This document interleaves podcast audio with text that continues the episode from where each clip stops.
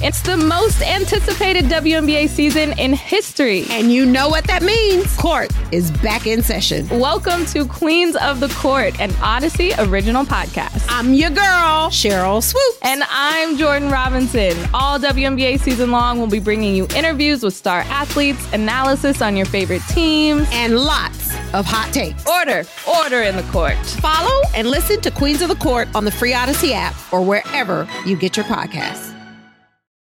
The, the, the, winds of change are blowing through Raider Nation, and Silver and Black Today keeps you up to date with the latest news and views about your Las Vegas Raiders. Touchdown, Las Vegas! With insight, opinions, and interviews, we're on the cutting edge of what's happening now. Now, now, with the latest on your Raiders and the NFL. Your host, Scott Gulbransen and Moe Moton. Welcome back. It is time for another edition post game, uh, the day after Christmas edition of Silver and Black Today, an Audacy original podcast. Yes, show covering your Las Vegas Raiders, your triumphant Las Vegas Raiders. They win on Christmas Day, downing the Kansas City Chiefs 20 to 14. Huge win for Raider Nation, huge win for Antonio Pierce, huge win for the Raiders. And to talk about it, we're here with you on Silver and Black today. Scott Branson, my co host is Mr. Moe Moton. He's senior NFL writer at Bleacher Report, also Raiders columnist at sportsnaut.com, where you can also catch my work as well. Mo, boy, I'll tell you what, what an epic display for the Raiders defensively in this game. It, this win had so many, so many underlying stories that were key to this franchise. And we're going to get into the Antonio Pierce. I know that's a big thing, and we're going to talk about that but we're going to wait to the second segment. The first segment I want to devote really to the game itself, the players who made the game, uh, and and all of that, all of the things we saw in Kansas City on Christmas Day, because there, there's quite a bit to talk about there. But you look at what this team has been able to do now under Antonio Pierce at four and three. This win, this is their signature win of the season. They go to Kansas City, a place they have not won since Jon Gruden was coach in 2020, the infamous victory lap around Arrowhead Stadium. They go in there and they don't just win. And and again, there's offensive struggles, we'll talk about it. But the defense of the Raiders from the get-go. From the get-go, it was 1970s Raiders football. Punch you in the mouth. And, and Antonio Pierce told us that in the press conference. And I mentioned it in our last show that he the only way to stop trick plays, all this stuff was to punch him in the mouth. Well, the Raiders came out defensively, Mo, from the get go. A struggling Chiefs team doesn't matter. The Raiders set the pace early, didn't they? Absolutely. I think the Raiders had three sacks in the first quarter, first yep. quarter and a half of play. It was clear that the tone was being set early, and Malcolm Koonce and Maxx Crosby had Patrick Mahomes running around the field all day and it caused the Chiefs' to offense to look very discombobulated. I was on the X while the game was going on early, and I hear the commentators, uh, Jim Nantz and Tony Romo, and they're kind of asking the question, "What's wrong with the Chiefs' offense? What's wrong with the Chiefs' offense?" And I and I push back on it, and I'm like, "It's clear what's wrong with the offense. It's the Raiders' defense." Mm-hmm. We have to give credit to the Raiders' defense because a lot of people want to say something is wrong with the Chiefs' offense, and while there's they have some issues on Christmas Day, their biggest issue was the Raiders' defense and their pass rush. The coverage on the back end was also pretty solid because there were a bunch of times where Patrick Mahomes had time to throw, but he had no one to throw to. So I think we need to give more credit to this Raiders defense. I've been trying to to trumpet the defense every week. Right now, they're eighth in scoring. Going into that game, they were ninth in scoring, so they're creeping up the rankings. But this defense is always has typically played well this season even in the games where the Raiders have struggled to score points. Now I think you're seeing the extra swagger and confidence that Antonio Pierce brings to that football team. And I like what I saw out of Jack Jones. A lot of people say that Jack Jones shouldn't have stared down Patrick Mahomes on that pick six. And I say, I like that swagger from Jack Jones. Show yes. Patrick Mahomes you're not afraid. Show the Chiefs that you're not afraid of them. If you're the Raiders and you've been punked by the Chiefs for the past three years, as you said, since 2020, week five – you want to show that you're out there and you're you're equals to the Chiefs. regardless of what the score has said over the past three years, you want to show that you're not going to cower in Patrick Mahomes' greatness. You're going to go out there and, as Antonio Pierce said, punch him in the mouth and win the football game. That's the mentality you need to have against the Chiefs. You can't go, oh, Patrick Mahomes, he's an all pro quarterback. He has two Super Bowls. No, Patrick Mahomes, you're going to go down. You're going to go down frequently. I believe uh, uh, the patriarch of the Raiders franchise says something like the, the quarterback has to go down. He has to go down hard. So, yes, Patrick yeah. Mahomes went down plenty of times on Christmas, and that's part of the reason the Chiefs only scored 14 points and why the Raiders won the football game. Well, and Mo, you talked about it too, and I I loved. I know there was some people that that took issue with Jack Jones not only staring down Mahomes, but then afterwards goes to a Chiefs kid, a kid in the in the stands, and offers him the football, and then psych pulls it back, and didn't give the kid the football. And there were some people in the wider NFL community, oh, what a dick move and all. It it was very Raider esque. It was very in, in line with what you're talking about. And I want to say this too, to your point about not standing back and saying, "Oh, it's Patrick Mahomes." Oh, who cares? Now you look at since the since the, since can, two, the 2010 yeah. season, the Raiders are 19 or excuse me, are 9 and 19 against the Chiefs. It's been a one-sided rivalry. So, how do you change that? You change that by not only going in and beating them at home, which they did, but you do that with the swagger. You do that to say, hey, listen, guess what? Those days are over. The days of you pushing us around, I know it's just one game. Okay, you got to build on that. But I'm just saying, to your point, you have to change the trajectory of what they think of the Raiders. Travis Kelce's run over the Raiders for 10 years. You saw him throw his helmet in frustration yesterday because of the Raiders defense hitting them in the mouth. And and you're absolutely right. I was I was blown away because I know Raider fans get very sensitive with national media about oh why are they giving them credit and not us credit and all that kind of stuff. But yesterday it was absolutely true and you called it out. You have Nantz and Romo and they are well what's wrong with the Chiefs? What's wrong with the Chiefs? No, you got to give credit to the Raider defense who continues to get better and better. You talked about it, top eight in scoring now. And overall, as the game progressed, of course, I saw I thought Tony Romo did a better job of talking about how the Raiders' young defensive backs were killing it yesterday. And you could talk about the Chiefs' lack of wide receiver. Didn't matter. The coverage was great. Why couldn't Patrick Mahomes throw the ball? Because the coverage was so good.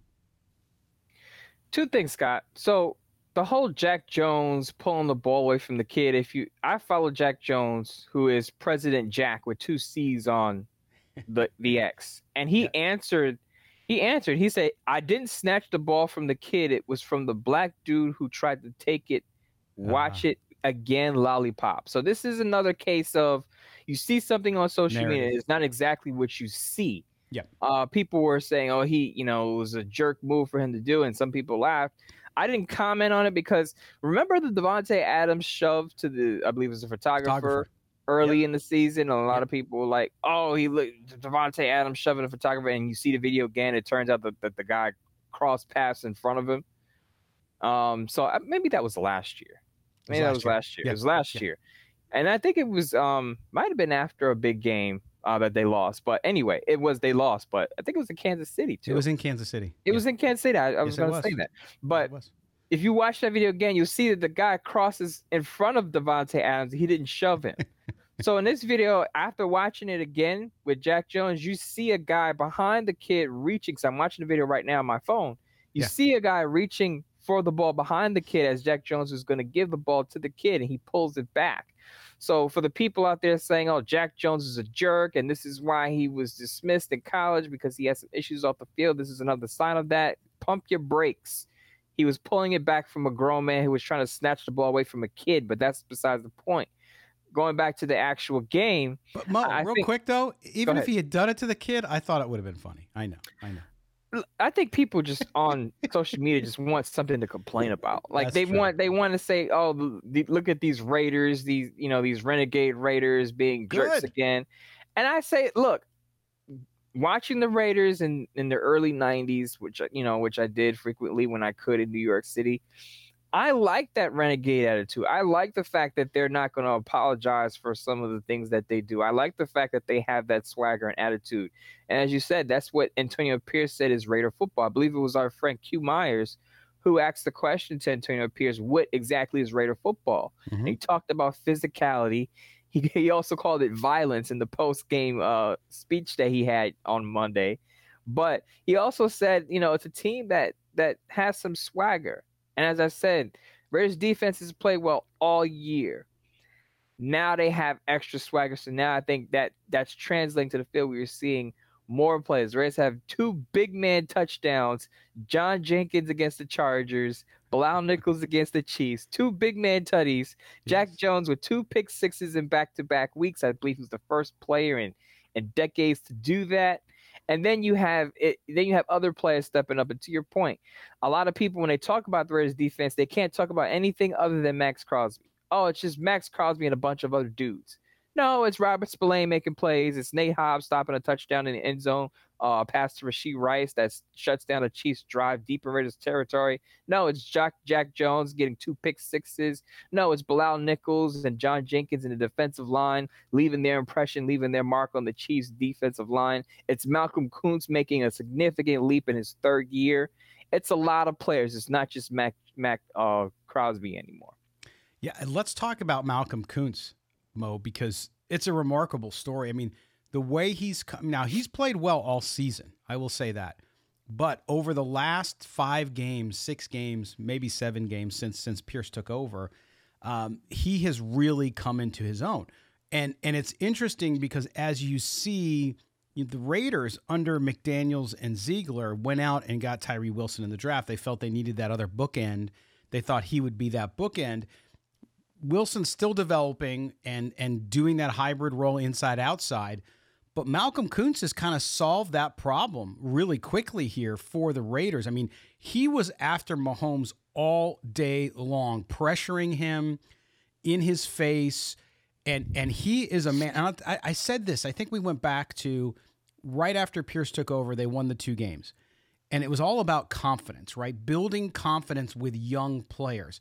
Not so much that you're a playoff team, but as you get guys to build confidence, it's easier. They play looser, they play more to their ability. And I think Malcolm Koonce is the perfect example of a guy who, given the opportunity, let loose, build confidence, and now you see where he's at. Yeah, I believe he's at seven sacks and seven tackles for a loss right now. Seven sacks. Amazing. So th- he had his he had his best game Oh, I thought he had his best game the previous week. Turns out he breaks out for three sacks. He believes he's one of four Raiders to have at least three sacks against the Chiefs. Howie Long is on that list. Tommy Kelly's on that list. Kamerion Wimbley is on that list. And Malcolm Koonce etched his name in, in a big breakout game. I said it during my Bleacher Report Live. If you were to give out game balls for this game, Jack Jones would get one. Bilal Nichols would get one and definitely Malcolm Koonce would get one. And and I think Evan Grote, our friend over at uh, Sportsnaut, said that it's very clear that Malcolm Koonce is now the wingman for for uh, Maxx Crosby. No disrespect to Tyree Wilson. I think mm. Tyree Wilson, you can have him on the inside and have Malcolm Koonce and Maxx Crosby on the outside and have all three guys on the field at the same time.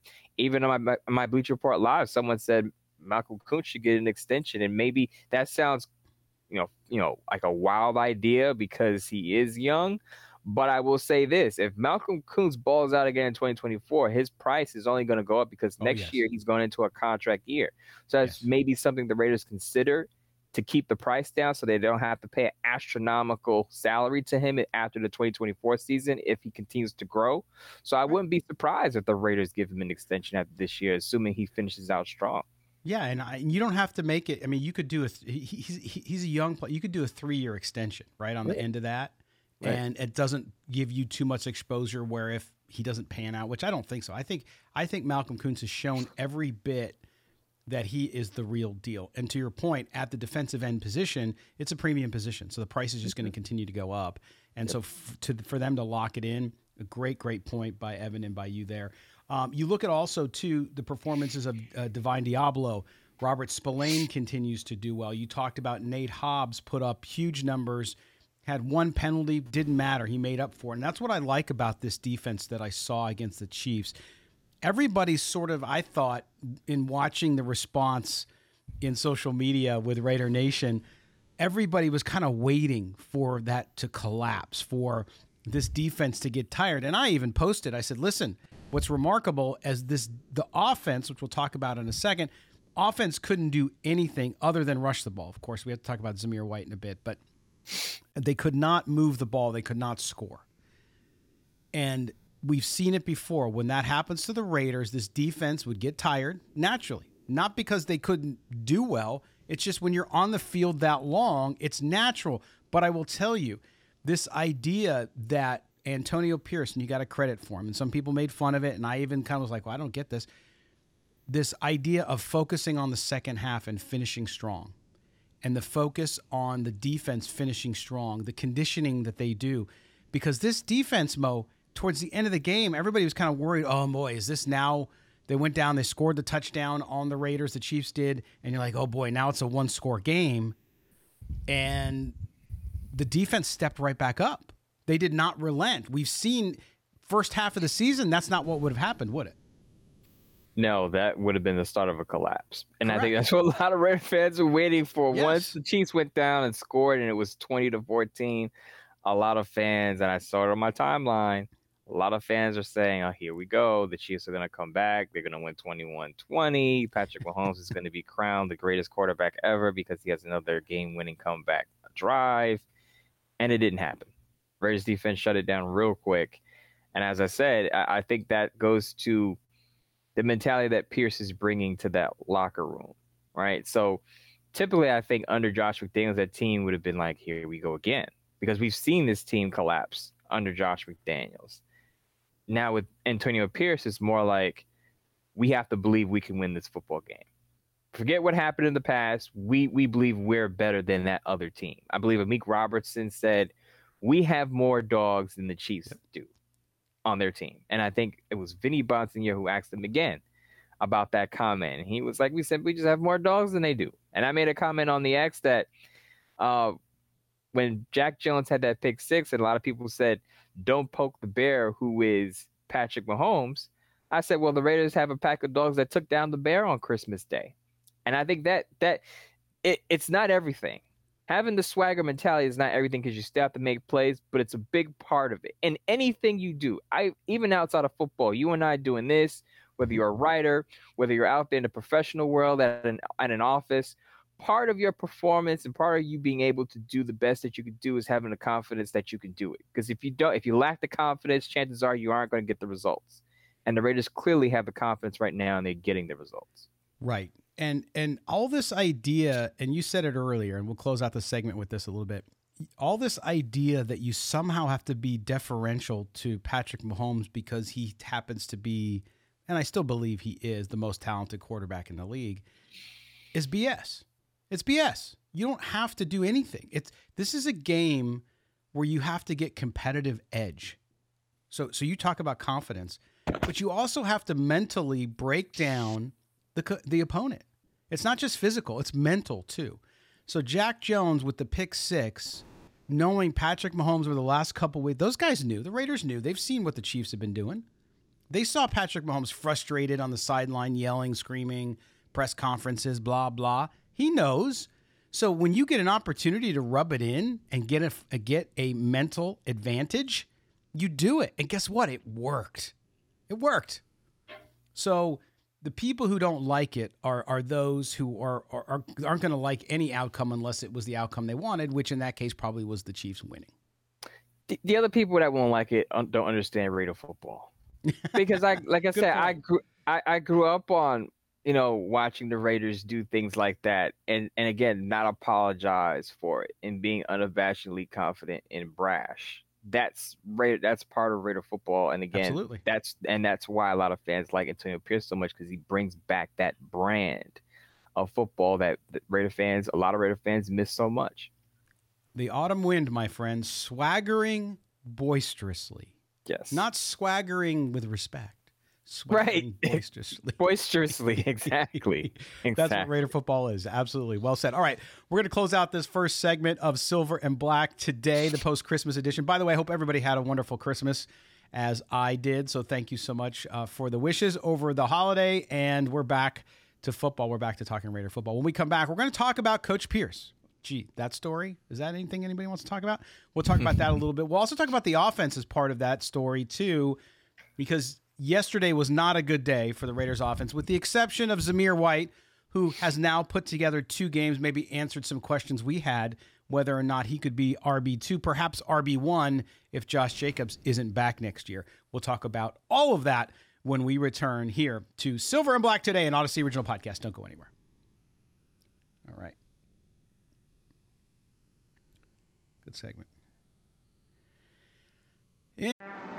What up, y'all? It's your boy Danny Green, three time NBA champ. You either rooted for me or rooted against me. Join myself and my co host Harrison Sanford on the Inside the Green Room podcast. It's a podcast that brings you never before told tales from the locker room to candid interviews with basketball legends to breakdowns of what's happening in the NBA right now. Whether you're a diehard fan or casual about your hoops, this podcast brings you the game like never before. Follow Inside the Green Room on the Audacy app or wherever you get your podcasts. Hey, Rob Bradford here. I have set out on a mission with my good friends at FanDuel to prove what I have known for some time baseball isn't boring. Now I have a daily podcast to prove it with some of the most notable people in the baseball world screaming baseball isn't boring from the mountaintops or at least agreeing to come on our show. Players, managers, GMs, and yes, even the commissioner of baseball, Rob Manfred. It has been a constant wave of baseball's most powerful voices. So join the revolution. Subscribe and soak in Baseball Isn't Boring. Listen on your Audacy app or wherever you get your podcast. You'll be glad you did. And three, two, one. Welcome back. Silver and Black today, an Audacy original podcast, also heard on the bet in Las Vegas on the radio. If you're with us there, thanks for being with us. We are talking about the Raiders' big Christmas gift to you. Yes, their big victory over the Kansas City Chiefs, 20 to 14 on Christmas Day. What a way to start your Christmas day, especially if you're on the West Coast. That was Christmas morning. You're probably sitting around with your family, having some coffee, having some you know, breakfast, whatever you guys were doing. What a great way to start out. You look at what the Raiders were able to do, held the Chiefs to 300 yards of total offense, five of 16 on on, on third down. Uh, just amazing. The two turnovers, of course. And uh, even though the, the Chiefs held the ball for nine minutes longer than the Raiders, that tells you just how strong this Raiders defense was. And should we be surprised? The defense taking on the persona of their interim head coach, Antonio Pierce. Of course, Patrick Graham, the defensive coordinator, deserves a lot of credit as well. So shout out to him because this team, this defensive team, has been playing well all season long and has only gotten better as the year has progressed. Scott Branson along with you. My co-host is Moe Moton. He's a senior NFL writer over Bleacher Report, also Raiders columnist at sportsnaut.com, where you can catch his work there. You can also catch my work on sportsnaut.com. Thanks for being back with us. All right, Mo, elephant in the room. Antonio Pierce, everybody, I mean, I'd say 80% of the people I see, not only within Raider Nation, but nationally, national pundits, former players who are on national TV, everybody now saying, especially with the win yesterday, and not just the win yesterday. I have to say this because this is significant. Not just the win, but how they won, that Antonio Pierce needs to get this job. I know you said as much on Monday. Um, I am there as well. I, I still think that you, they have to go through the process. You, I saw a lot of people say you just got to take the tag off, interim tag. You can't. League rules. They have to do an interview process, but mm-hmm. that could be just a process. So I understand that. But Mo, it's hard. I, I can find I can find reasons to be skeptical still. That does not mean that I don't believe that you earn the job. And I think that you look what he's done now at four and three. They got two more games to go. The Raiders do, but the the the the the, the attitude we talked about swagger in the first segment. The sort of turn we've seen with that. The results always haven't been good, but the results we've seen this big landmark win for this team, I should say this highlight win for this team in 2023. Boy, the momentum is so far going in his direction. It would be hard to see him not get the job now, wouldn't it? Yeah, this was a statement game for Antonio Pierce. Now the Raiders also are alive in the playoff hunt. I don't want to yes. dig too much too far into playoff discussions and snares right now. The Raiders obviously have to win out to give themselves a good shot. But um, as I said, statement game for Antonio Pierce. I outlined what Antonio Pierce had working in his favor over on Sportsnaut last week. I said he already has player buy-in. We're starting to see player development from that Chargers game. You saw it again against the Chiefs. As I mentioned, Malcolm Koonce, Jack Jones, Tre'von Moehrig almost had an interception. Zamir White coming along now. And he also had his side of the ball playing well. Now, I know a lot of people don't associate the defensive side of the ball with Antonio Pierce, but that is his linebacker core. He was a former D coordinator at Arizona State, so I would assume that he has some input on the defense and the way it's playing right now and some impact there. So he had those three things working in his favor. And I said he's missing one element to put him over t- over the top as a head coach candidate, and it's a quality win against a winning football team or a team in the playoff hunt. And he got that yesterday. So in my opinion, if you're hiring today, he checks all the boxes to be the head coach. And I think at this point in time, the way the defense is playing, you don't want to disrupt that continuity. You don't want to disrupt that development and growth on that side of the ball. I don't think Bo Hardegree it as the offensive coordinator. It's very clear that Aidan O'Connell is a backup. You get him a quarterback, the Raiders get a quarterback, they get a new OC, and hopefully the offense improves, and now you have a well balanced football team. But for as far as Antonio Pierce has his reach on defense with the linebackers, with the players in that locker room, specifically the, the leaders, I, I don't see how you turn him down at the interview right now. As you said, the Raiders can't just remove the tag. You have to go through the interview process. But as I said during the Bleacher Report Live, assuming the Raiders don't flatline or face plant in their last two games, if you're Mark Davis, you have to be saying to Antonio Pierce, as long as you don't screw it up and get blown out in these last two games, you're going to get the job. Yeah. But you have to finish the season, you know, on a solid note. You can't, don't just, oh, I got the job. I don't have to do my, you know, I don't have to coach anymore. I, I'm the man now. No, you, the Raiders, as I said, the Raiders have a shot to still make the playoffs at seven and eight, and they go against the Colts and the Denver Broncos in the last two to the season. But as I said, I, I think it's it goes without saying. You don't have to say this. As long as the Raiders don't face plant or flatline these last two games, Antonio Pierce should be the guy for that uh, head coaching job in 2024 and beyond. Yeah, and, and I think that's what we said. I had, I had a lot of people come back at me like, "Oh, you said you didn't want him as coach." I said, "No, no, no, no. We've been very consistent on this show. Play I think out. the two of us, and we play said, it out. play it out. You got to see who's in the, the candidate pool. But we always we always said he had the opportunity to earn it, and I think yesterday he got over that hump to a certain degree. And I think that to your point, yes, unless if they were to get blown out forty to nothing over the next two weeks, you might have Then some yeah. questions. It's not going to happen. I, I just don't see the way this defense is going, the way the trajectory is going. Anything can happen, of course, but I- they're going to Indy next week uh, on New Year's Eve. So if he goes to Indy, and Indy's reeling right now, right, because of these two losses in a row that really hurt their playoff chances after they were on a nice little run and Gardner Minshew, all that stuff. They go to Indy and win that game. Then you're talking about not only are you two games over 500 under Antonio Pierce, but then you also win two games on the road. It's hard in the NFL to win on the road. I don't care who you are. So so to me, all the momentum is going in his direction. And I think you saw it yesterday. You saw it with that defense. And listen, again, we'll talk about the offense because the offense is as far as as far as Bo Hardegree calling it, as far as Aidan O'Connell being the quarterback, not good in Kansas City. Of course, you had Zamir White, 145 yards, had a great game.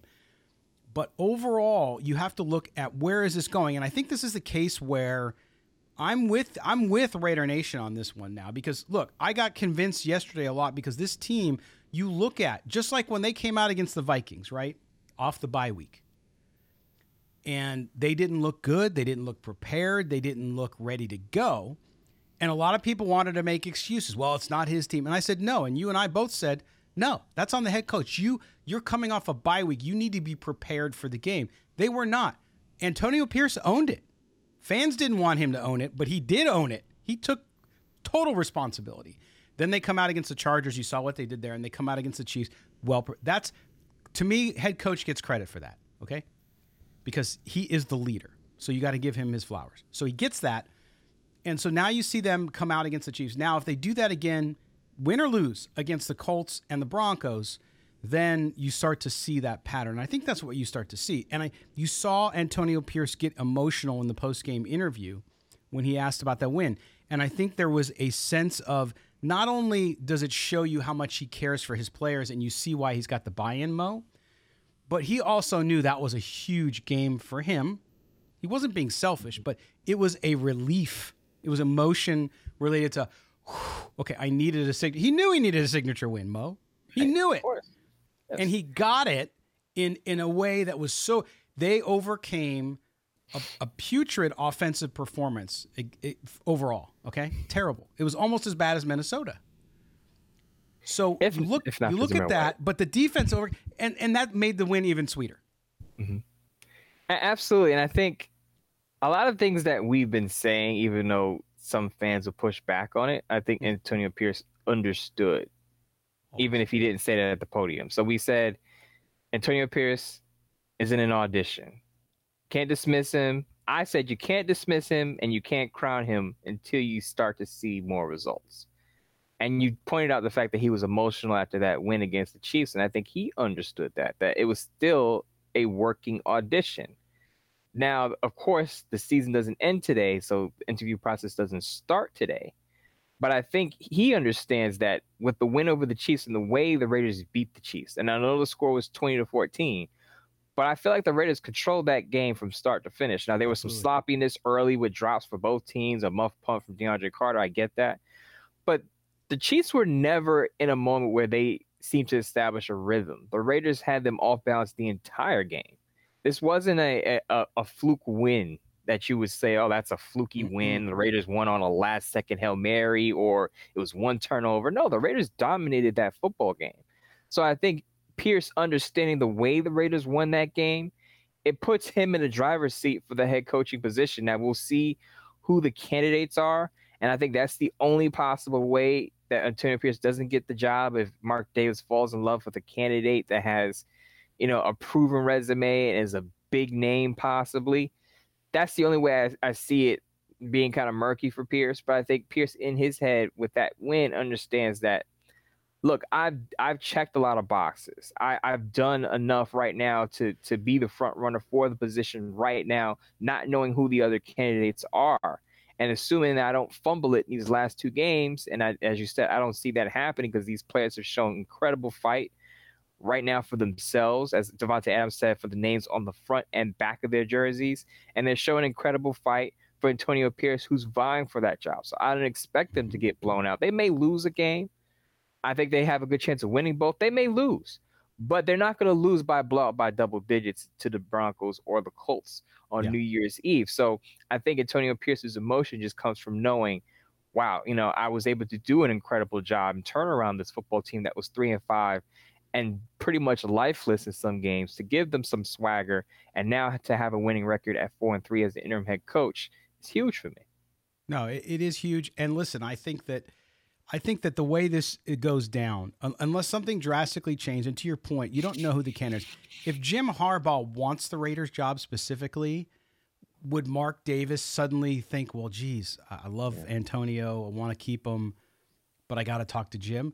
I don't know. We don't know that. I, I something I'm reading tea leaves, Mo, and I just feel like the momentum, everything going in that right direction for Pierce doesn't that doesn't happen. I don't I just don't see somebody coming in and being a candidate that wows Mark Davis so much away from the mood, the feeling. But anything can happen. I just don't see it happening, right? Right. And I'll say this: if it, what's the old saying, Scott? If it's not broke, don't fix it. Right. So, exactly. so the Raiders are now on the upswing with Antonio Pearson. They're getting the development from the players. Why go off that track? Why disrupt that? You know, it it, it just doesn't make sense. In fact, to the old saying, if it don't, if it's not broke, don't fix it. Antonio Pierce actually fixed it because it Yeah. was broken under Josh McDaniel. So Yes. Antonio Pierce actually came in and cleaned up the mess. Yeah. So I don't see why you need to fix it again if if, if your team is now responding to him. Right, and not perfect. Not, things aren't perfect. No, now, listen, I- our, our our good friend Kane on X.com. Shout out to Kane. He said it to me after the game yesterday because I was talking about how they won despite not having offense, and he pointed out, of course, Zamir White. But you got to have balance on offense, which we, they didn't have. But anyway, but he said there, and I agree with him, which is now you have that team with a quarterback with some maybe improved, just a little bit of improvement on the offensive line and maybe yesterday they win by they win by three scores. I mean, honestly, because that's what they didn't have is they don't have the playmaker quarterback. And and before, look, we've been we've been very supportive of the development of Aidan O'Connell on this show. But as, as I pointed out yesterday on X as well, Mo, you saw there were times he got sacked where literally if he could just step and move a little bit with his feet. I'm not even talking being really mobile, just somewhat functioning functionally mobile. He would have gotten out of that. We saw that with Patrick Mahomes, who got out of situations because he can move with his feet. And so you look at that and you say, okay, and I'm not making excuses for Antonio Pierce or the Raiders, but you look at them at four and three under his direction with a rookie quarterback, with an offensive line that's been without two starters now for the most part of three games, without their starting running back, okay, um, and without their starting tight end yesterday too. And so you start to see, boy, if you start to if you put him in that place, and I think Champ Kelly is going to get the job too, by the way. If Champ Kelly gets the job, I think this is where Mark Davis needs to say, okay, Antonio, you're going to be the full time head coach after the interview process, of course. And Champ, you're the GM. I want Champ to help you, Antonio, get the best offensive mind we can get to bring in here because we're going to go get a young quarterback and we need somebody who we can trust to develop that quarterback along with you. And then you go. So, so I, I'm okay with that plan because I agree. And Mo, you know, on this show. I've had co-hosts who've had no radio experience. You and I have had people that have written with us on web, different websites, including my own website when I had one that hadn't writing experience. I love giving people an opportunity. You don't just give it to them because they've had previous experience. Is that a a tick against them? No, I shouldn't say against them. Is that a challenge for them to overcome? Absolutely. But I think you see Antonio Pierce. What Raider fans like to say is he's the quote unquote leader of men. I think that's what they've had. They had that a little bit with Gruden, but that was a whole mess. So now you have a guy who lives the embodiment of the Raider spirit. They haven't had that in a really long time. You could maybe say Jack Del Rio had it a little bit with that kind of linebacker mentality, but this is a very different feel. You have a lot of momentum going there. And I think if you get him the right pieces, and, and it starts with a quarterback and it starts with an offensive mind. Yeah, and I agree with that. I think you said was Kane on the X. I had the same thought. If the Raiders had it, an average quarterback, mm-hmm. that game is a blowout by yes. the by the end of the third quarter. The Raiders probably win maybe you know 31 to 14 and flip the first score of well, actually the Chiefs won 31-17. Probably Raiders win 31-14, 31-17 if they have just a quarterback that can get that defense off the field because I said it during the game. I said at some point – the Raiders offense is going to have to give them something if they're going to win the football game. Now, the Raiders offense, you know, didn't score a touchdown, but Zamir White had 145 rushing yards and he had that dagger of a 43 yard run to seal the football game. So yes, the sir. offense finally gave him something at the end to seal it. And I was right about that. But as you said, going forward, I would like to see the Raiders upgrade their quarterback position with an athletic quarterback. I wrote a piece, if you remember, a few weeks ago. I said the Raiders quarterback room is very archaic. They have a bunch of guys that have limited mobility or can't really move at all. Brian right. Hoyer, Aidan O'Connell, Jimmy Garoppolo, and I, and I, I'm still struggling with this with some people on the X saying they don't need a running quarterback. Pocket passers can get the job done, and that's not what I'm. saying. I'm not saying that pocket passers can't get the job done, but what I'm saying is that your offense would be a lot more optimal if you have a quarterback who has functional mobility. Again, that right. doesn't mean he has to run for 50 yards a game like Lamar Jackson and Josh Allen, score a bunch of touchdowns with his feet. It means he's able to move when he has to to extend plays, keep plays alive, and evade pressure. And as you said, you saw that with Patrick Mahomes. Now, of course, Patrick Mahomes had to run because his receivers weren't open, but there were plenty of times where Patrick Mahomes extended plays because he has that mobility while he can still throw from the pocket, he can use his legs, and that's what the Raiders need on their side as at at the quarterback position. At best, Aidan O'Connell is a backup in this league. And, and that and that's the important thing here too, because look, I, I would love to see a- Aidan O'Connell a Raider for ten years. I got no problem with Aidan O'Connell because I think he's the kind of quarterback that you need him to come in and spell a starter who's either injured or whatever yeah. You know, you can win games with him. I'm not saying you can't win games with him, And I think this is where people still, and I don't know, maybe it's our current t- times, Mo, people either want to be right and make somebody wrong. Like you can't ever find common ground.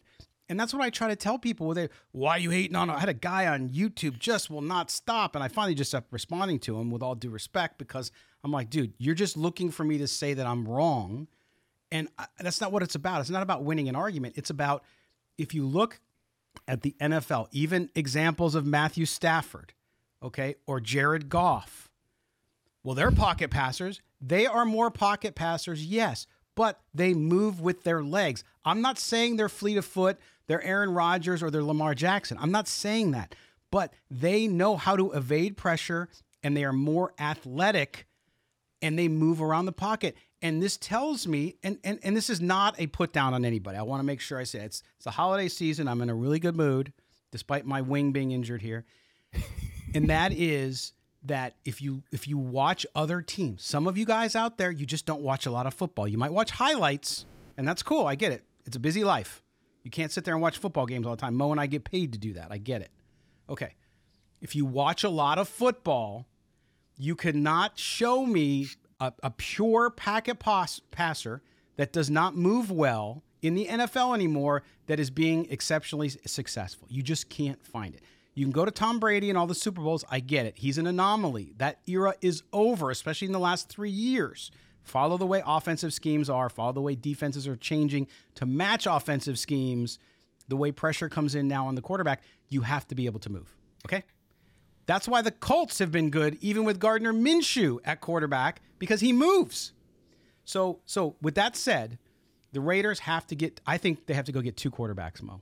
They have to get the young quarterback. They got to do whatever they can in the first round to get as high as they can in the first round, wherever that at. It doesn't have to be in the top five. I know a lot of you guys think it has to be one of three guys or you don't get a good quarterback. Not so.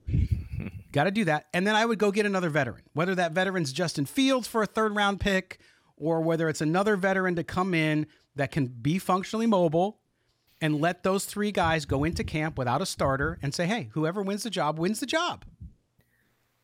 I just have one issue with people calling Matthew Stafford a pocket passer.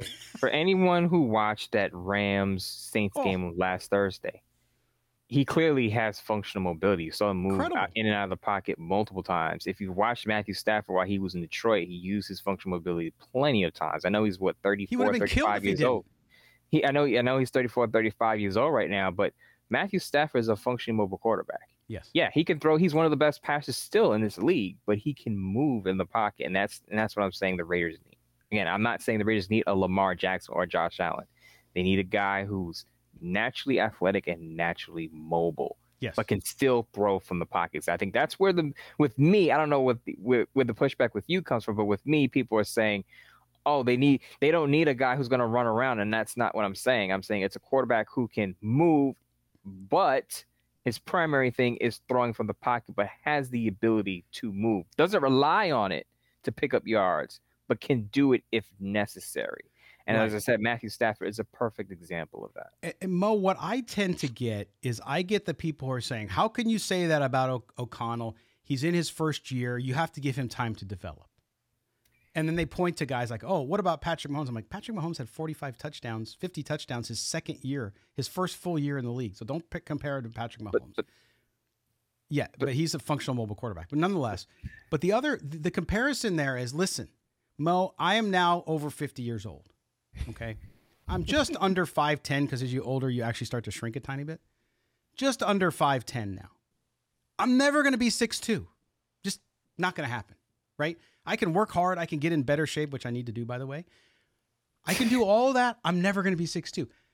Aidan O'Connell is never going to be able to move with his feet the way some of those other quarterbacks. It does not mean he's not a good quarterback. It does not mean he can't be a Raider for life. It just is what it is. And that's what I'm trying to say to people like, well, you don't know what he's going to be. Look, there are certain attributes you can't change, and that's one of them. And that's what I was gonna say is that you don't get more athletic as you age. it doesn't. It doesn't. It just doesn't work minute. like that. if you're if you're not athletic at 22, you're not going to be athletic at 26, 27, 28. Because remember, Aidan O'Connell is an older rookie. Yeah, and I believe he came in the league at 24, so he's not going to get more naturally athletic as he ages. It just doesn't work like that biologically. But I do agree with you. I think um, the Raiders should bring in two quarterbacks. Obviously, draft one early, and then whoever the OC is, maybe bring in a veteran who's familiar with that OC system to be the third quarterback to to push Aidan O'Connell because again, you're not if you if you're a new offensive coordinator, a new play caller, you're not just going to be giving out jobs. You want your quarterbacks in every position outside of Davante Adams, Kolton Miller to earn their starting job. Right. And I think that with Aidan O'Connell, even if you do keep him, assuming you do keep him, and the Raiders should, have a battle with whoever comes in as the veteran. Have that competition. Our iron sharpens iron, right? So it, that's that's what we talk about every year at training camp. Iron sharpens iron. You push guys in house so that you all could be better. And I think having a healthy competition for the number two quarterback spot with a functioning mobile quarterback would also be good for Aidan O'Connell.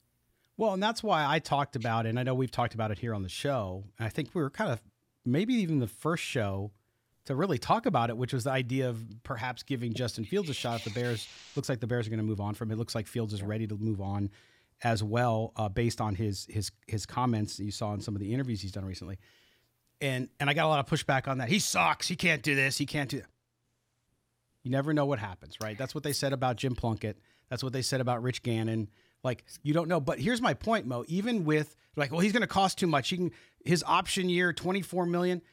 Option year, you bring him in for a year, it's going to cost you. It's going to cost you eight million dollars. You bring him in for a year, yeah, you got to give up a third round draft pick, perhaps. You bring him in for a year, it costs you $8 million. If he doesn't do well and he doesn't become your franchise quarterback, even with the rookie you draft, guess what? You let him go the next year.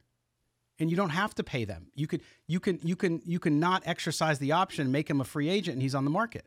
So to me, and I'm not saying it has to be Justin Fields, but somebody in a situation like that, you have very little downside to me because if he balls out and he goes nuts and he's he's everything everybody thought he would be, well then boy, now you have maybe a franchise quarterback for a couple years and you can do you have two options on him and you have a rookie to develop underneath him who if that rookie develops, guess what you do? You say, "See you Justin Fields, even though you had a couple good years, now we got another rookie right behind you and we're good to go."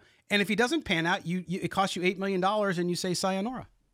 Here's my thing about Justin Fields. I'm going to make multiple points here, and I want people to follow me very closely because there was a lot of talk about Justin Fields on the X, and a lot of oh, people oh, yeah. had a lot of opinions that or you said this or you said that. No, that's like that's not what I said. A lot of people think I'm saying Justin Fields should be the starter of the Raiders in 2024. That's no. not what I'm saying. First of all, and, and, the other thing is a lot of people think Justin Fields is going to cost the Raiders a first round pick. He's not. Not after the year that he's had. He's not going to cost a first round pick. I could see Justin Fields going for a third rounder, right? Maybe with a late round pick, if that's the cost. If you're the Raiders right now, right? And you are in the thick of the playoff hunt, and you're you're probably unless you trade up, you're not going to get a top quarterback prospect. The Raiders should be in the business of having as many possible potential starting quarterbacks as possible on their roster next year. Aidan yeah. O'Connell to me is clear he's a backup. So when you if you're acquiring Justin Fields, you're having him compete for the job. And a lot of people say, well, Justin, as you said, Justin Fields sucks. He just runs, he can't throw, and all of this stuff. They said a lot of the, not a lot of the same things, but they criti- heavily criticized Geno Smith and Baker Mayfield. Uh, Geno Smith looks like he's back on the downslope for a year. Baker Mayfield on the upslope. A lot of people said, "Oh, Baker Mayfield can't be a starter in this league. He's not good." Geno Smith, he's not a starter in this league. He's not good. Sometimes it takes you getting to the right play caller. So right. Geno Smith had Shane Waldron in Seattle. Baker Mayfield has Dave Canales in Tampa Bay, and lo and behold, they had their best seasons over the last two years. I believe Justin Fields could still grow as a quarterback, still a young quarterback. And as you said, the Raiders don't have to exercise his his fifth year option. You can acquire Justin Fields, have him play out his last year, and if he turns out to be a nothing burger, you let him go. Right. But let's say if he clicks with the offensive coordinator he's good for a year, now you don't have to pressure your rookie quarterback to start right away. And a lot of people say, well, see, Geno Smith hasn't been able to sustain it. Who knows if Baker Mayfield can sustain it? And that's my point is you can have a Justin Fields be pretty good for a year. What did we just say about this Chiefs game? If they had average quarterback play, they would have blown out the Chiefs. I yes. believe Justin Fields is a better quarterback than Aidan O'Connell right now, right? So if you can get a Justin Fields to at least even be a bridge quarterback until your rookie is ready, because again, the Raiders may not have access to a top five quarterback prospect, especially if they somehow make the playoffs at nine and eight. They're going to be picking like 15 to 18. So right. let, let's say that the price is too high or teams don't want to move down. They want to keep their spots in this quarterback draft class. It's a possibility the Raiders quarterback, whoever, whoever they draft, if they do draft a rookie, may not be ready week one. So you're rolling with who knows, Aidan O'Connell or another veteran. And I think Justin Fields can be at least that bridge quarterback where you say, okay, we have Justin Fields ready to play right now to be a serviceable starter. We also have our rookie who we drafted at 15, 16, 17, 18, who could be our eventual franchise quarterback, but he's not quite ready yet. So Justin right. Fields can play in the meantime, and then you transition to that rookie quarterback, whoever it is, and then you have that guy start for the for the you know foreseeable future. And, and that's my point. Is and Mo, we've said it numerous times on the show, and I I I just want people to understand it because because you have multiple quarterbacks doesn't mean to your point you just made the point and i'm just reiterating. Doesn't mean you're married to one of them unless you know right. okay if you're picking first and the second and third in the draft and you have Drake Maye or caleb williams okay i get it. You're you're married to that guy. He's coming. But other than that have as many as you can because you just don't know what's going to happen. And and to your point if the raiders are picking 15th you're looking at michael penix or somebody like that who i think has a lot of upside but they're not they're not the player that a Drake Maye is they're not the same kind of quarterback prospect. So if that's the case, I still think you take them, but you got to have that backup plan.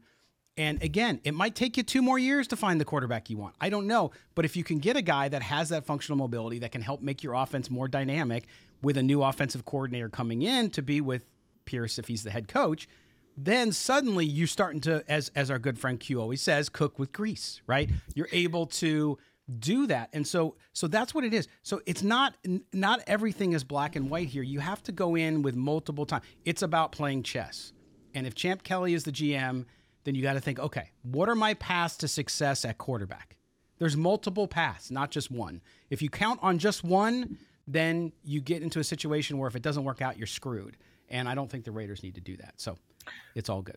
And let's reiterate the point Champ Kelly was in Chicago when the Bears drafted Justin Fields. I'm just saying that he was he was part of that brain trust that brought in Justin Fields and and tried to develop him. Now again, I know Raider fans, some Raider fans gonna say, "Oh, he sucks. He's this. He's that."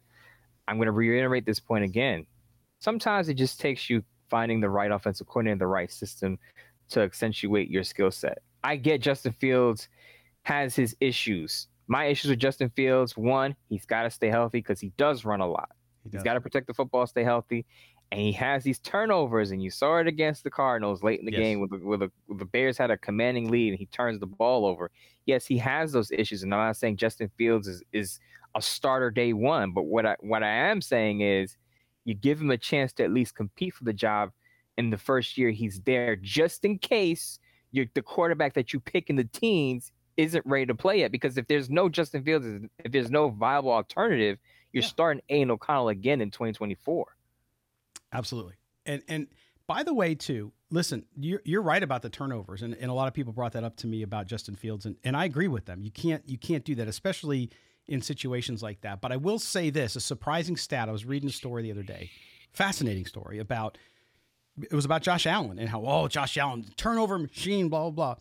It's interesting. Over the last five years, the Super Bowl winning quarterbacks all were in the top three in interceptions. Did you know that? It's interesting.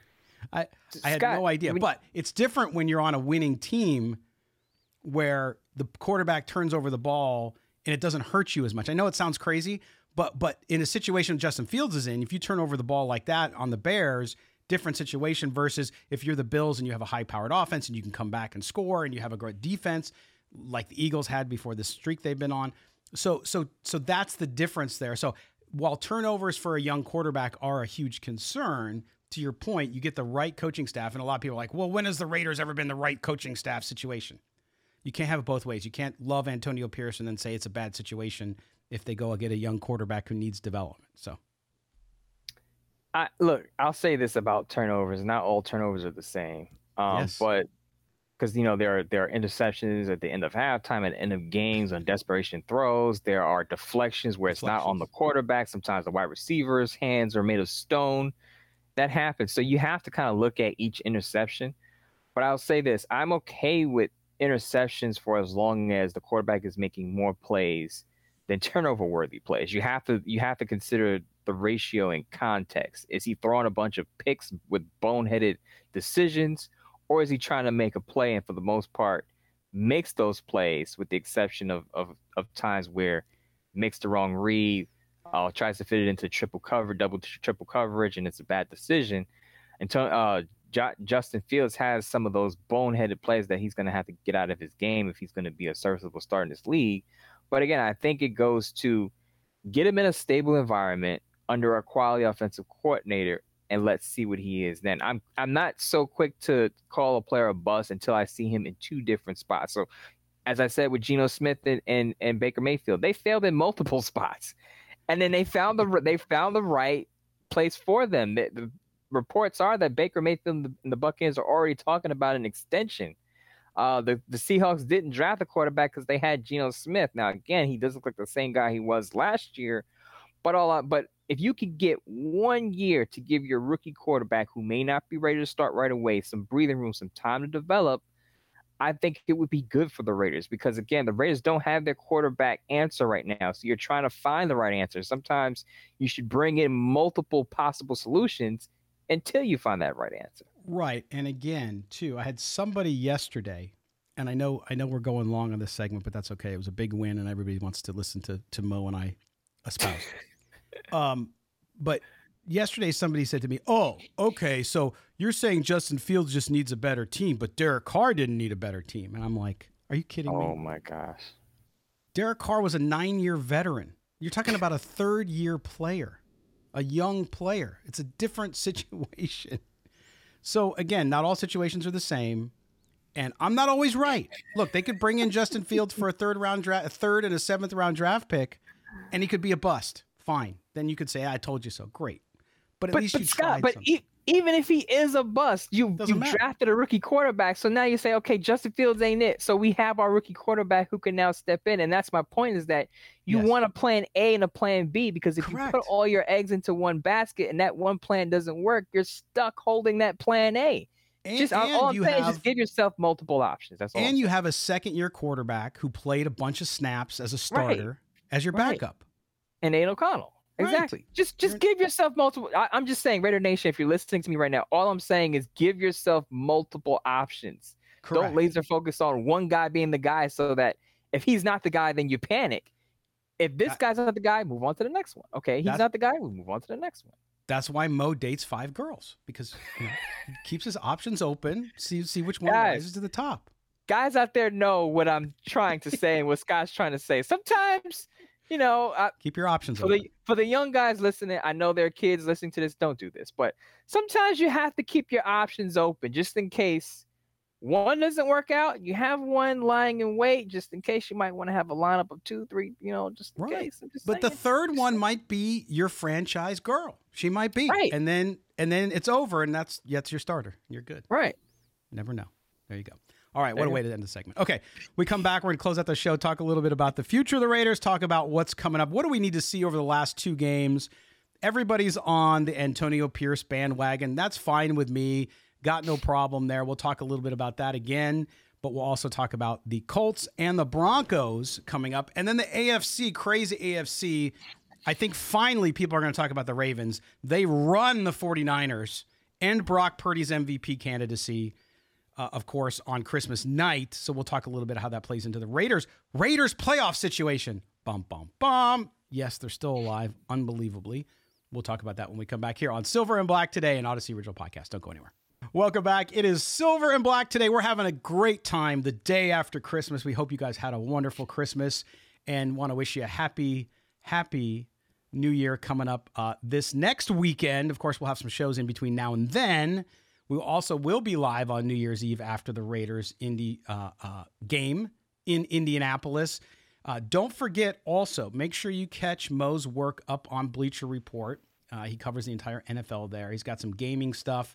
He He's got fantasy. He's got a little bit of everything. He even covers uh, uh, pickleball. No, I'm just kidding. He doesn't cover pickleball, but if it's NFL related, sometimes NBA. You're still doing NBA, right? Once NFL's over. When the Knicks are hot, that's when I try to, you know, That's when the Knicks- okay, sneak in gotcha. a little bit of NBA. Yes, poor Detroit Piston fans. That is unbelievable. I still can't believe the Pistons are that bad. But anyway, uh, catch his stuff up there. Also, do me a favor, catch his Bleacher Report lives, right? So you hear Mo here on our show and our videos and all that stuff, but he's got a great thing going up there. Great content from Bleacher Report with Mo around the Raiders. So go ahead and download the Bleacher Report app. So when Mo goes live, you can follow him on x.com at Moe Moton, M O E M O T O N. He always lets you know when he's going live. So make sure you do that and catch those too. You can follow me also, LV Gully. The show is SNB Today. We certainly appreciate you guys uh, being with us. Okay, Mo, we look at the Raiders, two games left in 2023. Things feel a lot better than they did even three weeks ago around Raider Nation. Slim playoffs still alive. They have to win out. The Chiefs have to lose out. The way the Raiders completely dismantled the Chiefs and the way they continue to be frustrated on offense and even defense, they're starting to fall off a little bit. Attrition and their play is just down a little bit. Could happen. I mean, I know everybody wants to, oh, the Chiefs will pick it up. They just need to get to the playoff. I don't know about that. So the Raiders' slim playoff hopes still alive. I would not get overly hopeful. Again, I'm not an emotional fan. For those of you who are, a lot of you who listen to us, of course you are, and that's good. That's what you should do as a fan. I wouldn't get your hopes too high, but at least the Raiders can put themselves in a position to where if others falter, they're able to do that. What's crazy, Mo? Scenario. If the Raiders win out and the Chiefs lose out, the Raiders would win the division. How could you I I would be I can't even imagine that happening. But it's a possibility, my man. So you're saying there's a chance? can you imagine? Can you imagine? No. The Chiefs losing to the Bengals, right? And that, and maybe Ja'Marr Chase is back. Who knows? That could be a close game. Could go either way. But can you imagine Easton Stick helping the Raiders solidify an AFC West title by helping the Chargers beat the Chiefs and then the Raiders beating the Denver Broncos? Raider fans would be insufferable Oh. all over social media on whatever app you're on TikTok, Snapface, Facebook, the X. The Raider fans would they would they would have to ban certain Raider fans from social media if that happens because can you believe like Antonio Pierce going six and three Ra- Raiders after thumping the Chiefs in their home on Christmas in front of Taylor Swift, then going on to win the AFC West, winning the division title, and it it would just be it would be unreal, unreal. It would be unreal, and I know we're, we're now we're ginning people up, and they're going to be pissed I at us when know. it doesn't happen. But but but if it does happen, I mean, yes, that's what it's going to take. It's going to take Easton Stick beating Patrick Mahomes. I mean, no one can script that. No one will believe that that's going to happen. But it would be remarkable for the Raiders to go in consecutive weeks and beat the Chargers by 43 points, put up 63 against that team, and then have that team help them get into the playoffs and win the division. That would be that would be atypical NFL for 2023, Mo, because the league has been, especially on the AFC side. The AFC side is just crazy. We saw on Christmas night after the Raiders won, we saw Lamar Jackson and the Ravens knock on the door and say, "Hey, you guys all forgot about us. We might just be the best team in the NFL." And as of right now, I think you have to say they are because what did they do? They went to San Francisco, well, Santa Clara, went to Santa Clara and beat the crap out of the 49ers, made Brock Purdy look like Tommy DeVito, right? I mean, he, it wasn't even and I was I was like, "Hey, I was defending Brock Purdy as an MVP candidate 2 weeks ago." Now, he goes in there, he, all he does is throw interceptions and the Ravens roll. So uh, this league, that's what's so crazy about this league and the AFC how many teams are alive. You talk about the Bengals. The Bengals beat the Chiefs, they're still alive. Okay. Now they have Jake Browning, all these backup quarterbacks. Mo, it, it blows my mind. So that's why when a lot of the Raider fans two weeks ago, it's over, tank, blah. Where are those people now? Where are That- they now? Thank you. I, I said that during my Bleacher Report live. I remember the Raiders dropped their last their their their, their last after their last loss after Minnesota not scoring any points. A lot of people go, "Oh, the Raiders got a tank for a quarterback." It was asked to Maxx Crosby, and he was like, "We're we're not shut guys. Oh, we're not shutting it down." A lot of people wanted Maxx Crosby to shut it down because of his knee. Shut down Josh Jacobs. Now Josh Jacobs didn't play uh, against the Chiefs, but Maxx Crosby was still on the field a whole lot. And now, lo and behold, cue the Undertaker meme that you see on the X a lot, pushing the casket door open. That's the Raiders' playoff hopes right now. They're they're all of a sudden their playoff hopes are, are alive and back. And I and I would say the Raiders are underdogs by field goal on the road, and that's typical for typical. for favorites for home teams to have that field goal advantage, yes. you know, against the spread. So basically, they're evenly matched with the Colts. And, and as I said, the Raiders have already beaten the Denver Broncos with Josh McDaniels. Yes. So there's there's the two teams that are left on the Raiders schedule right now. The Raiders can definitely win out and go nine and eight, and it appears to be six and three, and they could be in the playoffs. So to those people, I, I said it before. Remember the 2021 season. I know it was different under Rich Bisaccia because he had a veteran quarterback and a veteran offensive play caller in Greg Olson. Yes. But you don't close the door on the season. Now, I know I even made fun of Davante Adams and said realistically, Raiders probably not going to make it. But and you you look up now at the standings, even at seven and eight, they're still a sub 500 team. They got a shot. And right. and the way the defense is playing, it gives them a, leg- a legitimate shot to make the playoffs. Now, while we did say that it seems realistic that the Reds aren't going to make the playoffs, we also said you don't shut it down. You right. don't shut it down because you never know what could happen. And as and as Maxx Crosby said, it's BS. Not shutting it, not shutting it down. Davante Adams was a little stronger in saying we still have a chance, and he was right. Now, if the Raiders go on the road and beat the Colts, we're having a whole new discussion. Now, I will say this too: the Raiders had a lot of help this past weekend. A lot of the they things did. that the Raiders needed for teams to lose happened. You know, Mason Rudolph coming in for the Steelers and beating the Bengals and knocking them down a peg. Yeah. Uh, the, the, Raiders taking care of business against the Chiefs. The Jaguars losing again. I believe they're on a three game losing streak. The Houston Texans losing. The Colts losing, as you mentioned earlier. So they had a ton of help to get back in the hunt. But now, now there's there's some light. And, and I think that they're feeling confident. And I wrote this in the uh, latest Bleacher Report Power Rankings. The Raiders are playing their best football right now. No question. Now, now I will now on the other side of defensively.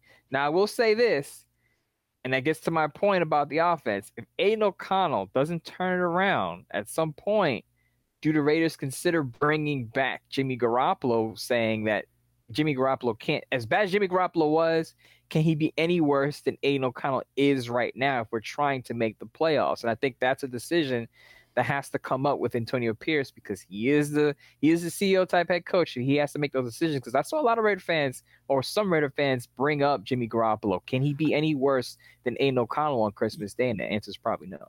Yeah, and I did, I, and I saw that too, and and I had people ask me, and I said absolutely not. Don't bring him in. I, I said you got to stick with O'Connell. As bad as he mm-hmm. was, he didn't complete a pass after the first quarter. We didn't get deep into this on the show because it is what it is.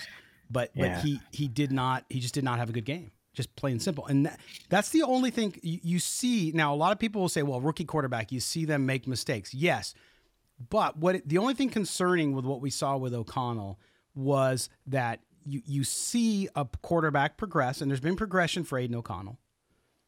And then you see, yeah, you might see him make mistakes, but when you see a serious regression and then a lack of cons- lack of consistency is my only concern. If he was a little off yesterday, just wasn't great, wasn't terrible. But the fact that you don't complete a pass after the first quarter is a massive problem. That's a massive step backwards. It's not just a small mistake that a rookie quarterback made, like he threw a pick or something. That's not what it's about. So that's what's concerning. So now you get into the game with Indy next week. It'll be an early game because they're on the Eastern time zone. Um, I don't know. I don't know in that situation if you risk the injury, contract situation with Garoppolo? Do you want to be on the hook for $11 million if he goes down hurt? All that stuff. I think you have to weigh that and say, okay, are we playing for the future? Yes, we want to try to make it to the playoffs this year, no question about it. But I think to your point, that's the tough decision you get to make as the head coach. Yeah, and, I, and I'm not advocating for starting Jimmy Garoppolo No. against the Colts. That's not what I'm saying. know a lot of people say, well, Mo said start Jimmy Garoppolo, and that's not that's not what I'm saying. All I'm saying is if you have a game similar to the Minnesota Vikings game where it's three to three or zero to zero going into the fourth quarter, and you're looking up at the scoreboard and you see teams ahead of you in the AFC have lost football games and you have a chance to win and possibly control your own destiny, do you say, hey, we'll pull Aidan O'Connell for the fourth quarter, start Jimmy Garoppolo, who's an experienced veteran, and then we start Aidan O'Connell in the last week against Denver. We don't completely bench the kid, but for this situation in this game, we start Jimmy Garoppolo. Because let me tell you, I watched the Giants and Eagles game on Christmas Day. Tommy DeVito stunk it up for Yes. mo- for for a whole entire half, and and the Giants were down by two scores. They bring in Tyrod Taylor, and all of a sudden the Giants' offense is clicking, and they almost pull off of a comeback. Now the Eagles still win that game, but the Giants made that game interesting. At one point, it was twenty to eighteen after the Eagles are up by two scores after they pulled Tommy DeVito for Tyrod Taylor. So sometimes benching your rookie quarterback for a more experienced veteran who the other team didn't prepare for can spark your offense and help you win the game. Now, again, the Giants didn't pull off the comeback, but for the Raiders, if you're if it's zero zero or three to three, and you're not in the two hole two score deficit, a veteran can absolutely pu- put you over the top and help you win the game. Yeah, you, you need to see Aidan O'Connell, O'Connell come out and recover quickly. Yep. You know, you got to get he had a he had an okay first quarter against the Chiefs, obviously not great, but you need to see him respond in Indianapolis. If you don't see him respond, uh, then you do. You still have to play for the playoffs. You do. And I, listen, I, I said yesterday, don't bring in, uh, don't bring in um, Jimmy Garoppolo. Garoppolo. Thank you. Hello, I had a had a brain a pause there. Uh, don't bring in Garoppolo because the, Raiders defense was playing so well. Like I thought, well, geez, you know, now you get back you get back to the, the, the end of the game and and the Chiefs get the ball back and with more time, then suddenly you might have a situation where it's like, oh, geez, now you got to come from behind and win this. Is that is he the kid to do it? Or do you put a veteran out there who's been through the fire a little more? So something to ask. And I know people don't want to ever entertain any of those questions, but it's the way it goes. So, and by the way, that's the thing when we talk about quarterbacks. And I just published, uh, we did a top 10 quarterbacks in Raiders history up on Sportsnaut today. Uh, and going through when I was doing this story, and it's just a quick hitter, you realize how many quarterbacks in the history of not just the Raiders, but all franchises, how few there are that are true long-time franchise quarterbacks. Because in the Raiders top 10, you have some guys who were there two years. Jeff Hostetler, he's on the list because he had such a great impact in two years, but it wasn't that long. Same can go for Carson Palmer, right? So when you find a quarter, it's hard to find quarterbacks. You look at the Chicago Bears; they've never had one. I mean, Jim McMahon, that's it. Like nobody. So so back to our discussion earlier, you got to find the quarterback, and so especially in today's league, get as many as you can. And I think the Raiders have an opportunity over the next two weeks. I think you're starting to see them solidify what their roster will look like on defense. Clearly, getting good performance there. There's you could still improve at linebacker. I still think they draft a young defensive tackle for the inside. And then on offense, I think you're looking obviously for quarterback and some other depth there. So it'll be interesting the rest of the way. Mo, tell everybody what you got going the rest of this week uh, as you and I work through up until the new year. Uh, shout out to everyone who watched my Bleach Report live on Tuesday, early Tuesday. That was 9 a.m. West uh, Pacific time, noon Eastern time. For people who joined that chat and just were able to take another victory lap, not on a bus this time, but another victory lap for that Chiefs for that victory over the Chiefs. I will have a Sportsnaut article coming out this week. Uh, it'll likely drop on Thursday, just talking about the Raiders' def- young defensive core, which we mentioned today. I think the Raiders, for, for once in a long time, can look at the defensive side of their roster and say, wow, we have a future there with a lot of young guys coming along. As I made note during the game, the Raiders have Jack Jones under contract through the 2025 season. So this is not a situation where the Raiders have to sign to a contract after this year after he's showing out. He's under contract for another two years after this season and uh, he's under one million for each of those years. So I think that's great value for picking him up, uh, having that connection to Antonio Pierce, and then and then Champ Kelly, who's the interim GM, signing off on that. So I'll have that coming out on Thursday, and on Sunday, of course, I'll be on after the game. Raiders Colts to break it down. If the Raiders win, we'll talk more playoff scenarios. The Raiders lose, we'll talk about who stays and who goes with that roster and that coaching staff and that front office for 2024. See, it's all about having plans, Mo. Just like at quarterback, you got to have Gotta have multiple plans. They win, you talk about this. Do you lose, you talk about that. A person with options is a powerful person. There a team with quarterback options has a future. There you Just go. saying. And we will be back on Thursday too. Hopefully, we'll get some mail. We'll get some mail in. It's a holiday week, so the mail's been a little slow this week.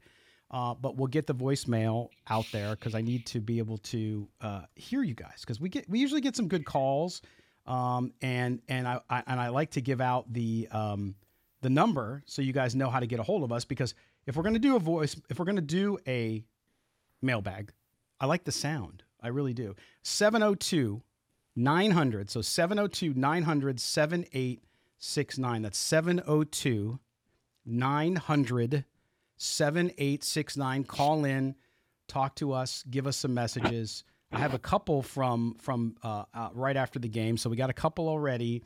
We need a couple more. Let's do that. Uh, call us. Tell us what you think about the win. Tell us what you think about the Raiders the rest of the way. Tell us what you think about Antonio Pierce. Should he be the coach? Should he not be the coach? There's still some people who don't believe it. So tell us. You can also mail us at mail at silverandblacktoday.com. That's mail at silverandblacktoday.com. Go ahead, Mo. One important thing that I, I I saved for the end of the show. I probably should have Oh. mentioned this at the beginning, but before the Raider game, I said if the Raiders beat the Chiefs on Christmas, dot dot dot, and it was a lot, and you know people were allowed to say what they would do if the Raiders won on Christmas against the Chiefs. There were a lot of people say, I'll take off of work, you know I'm gonna have a victory cigar. Yeah. One guy at Raider Gilly said he would propose, to his girlfriend if the Raiders beat the Chiefs in the Arrowhead on Christmas. Raiders win the game. I went back to the post that I made and I said, "Hey, no, Raider Gilly, what's going on? Give us an update." And lo and behold, he posted a picture on the X, proposed to his girlfriend. I don't know if you could see it. I'm gonna put the put the uh I don't know if you can see it. There you Oh, go. there it is. Nice. Raider if you're Gilly- watching on YouTube, you can see it. If you're watching on couple. YouTube, there's the happy couple. Raider, she's not giving you the finger, people. It's the ring on the finger right there. Raider Gilly and his new fiance. Yeah. So Moe Moton is bringing Raider love together for the new year. Shout out to Raider Gilly for coming through and being a man of his word. If he's listening to this, shout out to you. Appreciate you. He is. He is now. We will be selling next week Matchmaker Mo T-shirts. so, so be ready. we love alliteration on this show, so we're, we're getting ready for that. But there he is, Mo, bringing together love, happiness for life. There you go. All right, Raider Gilly, congratulations, man. That's awesome. Congrats. That's mm-hmm. killer. We'll be so we'll try to get a mailbag in. We will also be back with our Thursday show. So make sure you tune in for that one. We'll take a look at the Colts. We'll see what's what else is going on in Raider Nation. It's been a weird couple weeks, Mo, with the weird schedule and the long time off and the Thursday game followed by a Monday game. It's been really strange. So we'll get back into our timing here and give you shows when you're used to it. Uh, but but uh, you can catch them all here as well.